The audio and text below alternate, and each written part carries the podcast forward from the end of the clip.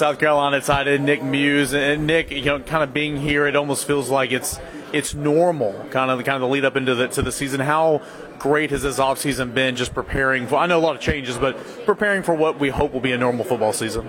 Uh, yeah, it's great. Uh, bringing the fans back in, in the stadium, and you know, everywhere you go is going to be a hostile environment now. Instead of instead of twenty-five thousand, we're going to have eighty-five, ninety thousand. Some places one hundred thousand. I think at Texas A and M it's even more. But you know, just knowing that all the fans have a chance to come out and come to the games, and you know, COVID restrictions have been limited, or some of them have been pulled up, but just it, it shows you what what what people usually uh, take advantage of, and that's that's college football, and that's you know going going to different stadiums, and you know hanging out at your favorite stadium, and just being part of the college football atmosphere. It's it's something that uh, I'm ready for on Saturdays in the fall.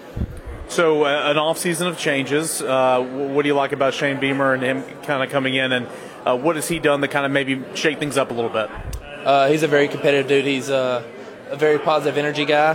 He's very respectable. He's a family guy. Um, he'll come up and talk to you, hug you if you need him to. Um, you name it, he's going to be there for you. He's uh, he's a guy that you can rely on, um, and if he's ever going to promise you something, he's going to keep his promise. He's not going to lie to you. He's not going to leave you stranded. He's going to be one of those guys that's always going to be, you know, he's always going to have my back, and I'm always going to have his. And, you know, the respect's mutual. So he he, know, he knows how to be a player's coach. So he said earlier today when meeting with the media, I think it was in the main room, he said, you know, uh, it might sound cliche, but you just want to be continue to be become a better football team every single week. You want to turn into a pretty good football team by season's end. What are some of the goals for you and for for the players this year? Obviously, you want to win games, but what do you guys want to accomplish this year? Uh. You know, you can't win all the games unless you win game one. Everybody's got the dream of playing national championship, winning a national championship, but only you, you know in the back of your mind that only one team can do it. So why not try your best to be that team? Uh, you know, and I'm, I'm going to think about going undefeated until we lose a game, and then when we lose a game, I'm going to think about lo- only losing one game, and then if we lose a game, I'll think about only losing two games, and it's, it'll just pass down. But you know, we're going to have a chance in every game. You know, the score starts zero zero, so I ain't scared of no logo, and I ain't I ain't afraid, I ain't timid, I'm just ready to roll. So whoever we're playing, we're playing, and I'll be prepared when it's time. Shane Beamer also said today that, hey, this this is a this is an offense that is going to use the tight ends, very involved in, in both pass catching, run blocking, splitting out, all that type of stuff. How exciting is that for you coming up this year?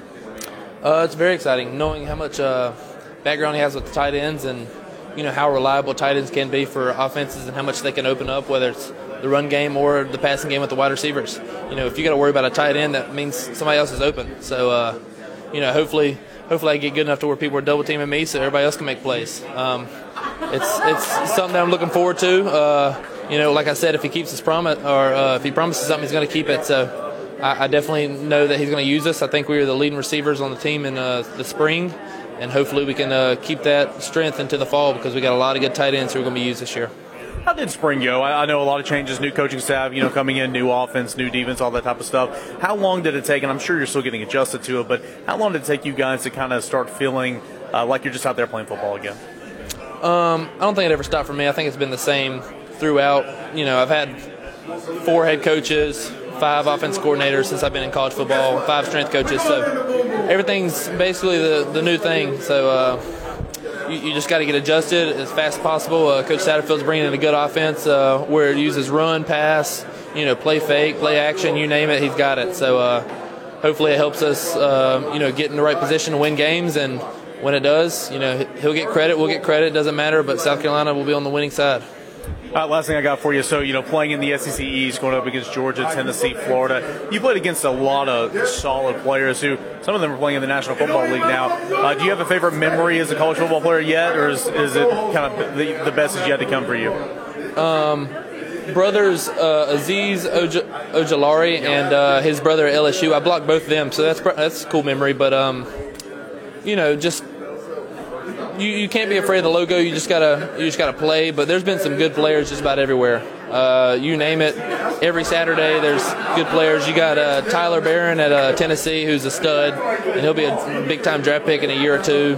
But you know you have respect for him. But you, then you gotta think, I'm also on the same field playing at the same level across from him. So there's no reason to be nervous about a logo. There's no reason to be afraid of who you're playing. It's it's all just football. It's all it's all games and. You know, you want to be the best out there, and that's what you're going to try to achieve every every down. And, you know, whether it happens, you'll, you'll win some, you'll lose some. But, you know, you just got to go out there and compete and be the man you are. All All right, team first guy, I know, but individually, what would you like to accomplish this year? Um, I've been told that I need fifty-four catches to be the leading Gamecock tight end in history. So, and that's with two years at William and Mary. That's with four games lost or three games lost from COVID, and that's with a torn A C L after a game, I believe, eight of one year.